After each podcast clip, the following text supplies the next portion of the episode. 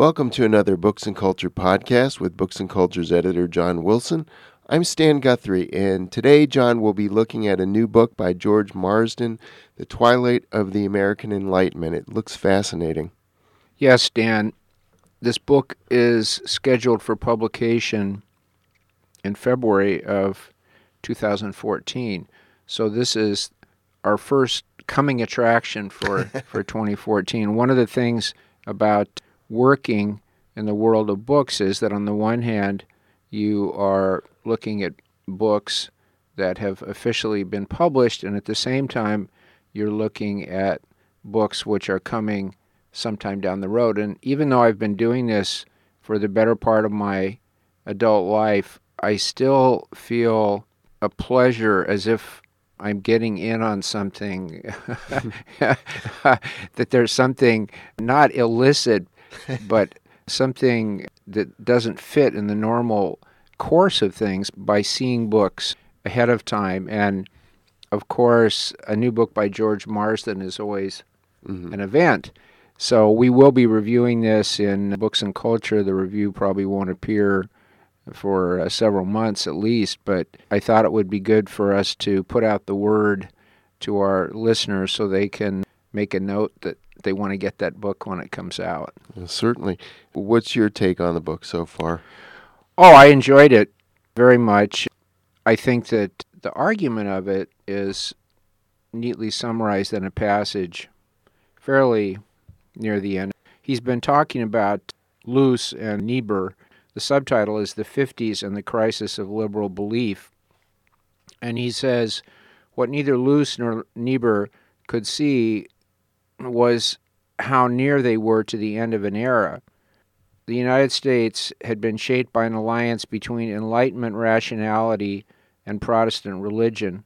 Since the days of the early Republic, there had always been room for an informal religious establishment to play an occasionally significant supplemental role, even as most of the business, politics, learning, literature, and arts of the nation were conducted on essentially secular grounds.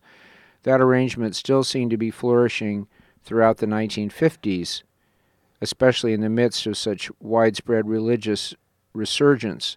Yet, two decades later, after the cultural upheaval of the late 60s, the idea of a mainline Protestant establishment was hardly more than a memory. Then he's going to go on to talk about the way in which the rise of the religious right could be seen as a response to the failure of this establishment, there was a kind of, you might say, a vacuum of power in trying to establish a kind of national guiding spirit, and that the religious right sought to step in and do that. And of course, the results were not what they hoped. But one could take issue with some elements of that passage and the longer argument that it sketches you could say, for instance, that it makes too sharp a distinction. There's an implication that outside the established Protestant mainline that, that was allied with other dominant forces in the culture. Outside that, that there was a rejection of Enlightenment rationality. And certainly, I'm not suggesting that George would go that far. He would certainly admit that the story was more complicated it might be a question of degree. That is, I might see more of a role of Enlightenment rationality in the whole history of evangelicalism while acknowledging that there were certainly also counter tendencies within evangelicalism and allied movements that rejected it. Whereas he might put it the other way around. He might say, well, yes, there were some cases in which you can see the influence of Enlightenment rationality and these movements that were outside the main line, the established church, insofar as America ever had such. But that wasn't the main story. All of which is to say, whether or not one agrees in every respect with the big narrative that underlies this, the most valuable aspect of the book is the way it takes you back into a period that is certainly not unfamiliar for people who are interested in American intellectual history. And yet, having someone, a superb historian like George Marsden take us back for another encounter, let's say, mm-hmm. is very valuable. And what does he see as the so what factor? I mean, where do we go from here after reading his analysis? The so what factor is in some ways similar to several of his earlier influential works, like The Outrageous Idea of Christian Scholarship, the last chapter toward a more inclusive pluralism. And he's mm. talking about the tension between a certain secular notion of pluralism that either consciously or more often unconsciously excludes religious belief.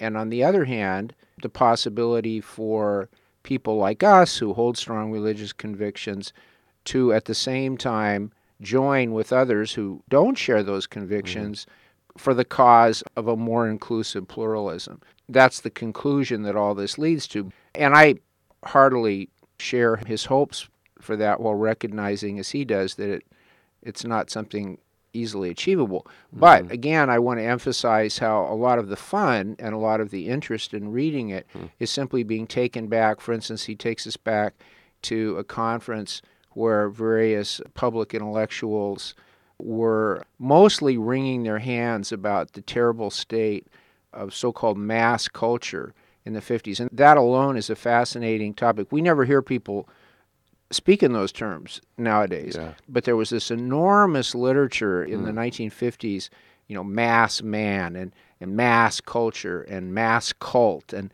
many, many figures who, in, in some ways, were quite diverse intellectual figures were united by being appalled by the specter of this culture, particularly, for instance, in television. Sure. You know, and there's a very funny, inadvertently funny bit where he's quoting James Baldwin. The point being, the reason I mentioned Baldwin is you might say, oh, well, that was conservative people, you know, worried about comic books and all that sort of thing. Yeah. There were those, but then there were also many others, like Baldwin, for instance. And in his discussion of that event, George highlights the uh, perspective that was offered by the great sociologist at the University of Chicago, Edward Shils, who argued for a more nuanced view and actually had the effrontery to suggest that there might be some good things about this yeah. about this mass culture. So that, for instance, when I was growing up in the very era that he describes, and my family and I used to sit down and watch Perry Mason and Bonanza and so on, that we weren't just under the spell of mindless pap, you know, and, and, and we weren't we weren't simply exemplifying the destruction of American civilization. At least in my case, it didn't. There was no contradiction between watching Perry Mason and Bonanza and being interested in other things. It didn't kill my interest uh-huh. in the life of the mind. And the very distinction that is implied in a lot of these critiques, I think, is very suspect, you know. So it's it's very interesting to be taken back on this tour of these concerns and then hold them in your mind and say, how do we think about the term people tend to use now, which you know I don't like either, but they tend to use terms like popular culture. Mm. And we certainly see lots of hand wringing about the excesses, the degradation, the commercialization that we see in so called popular culture. To what extent are those justified? To what extent are they not? Can we learn anything from looking back in this period that he's covering and seeing what people were worrying about then and how things played out?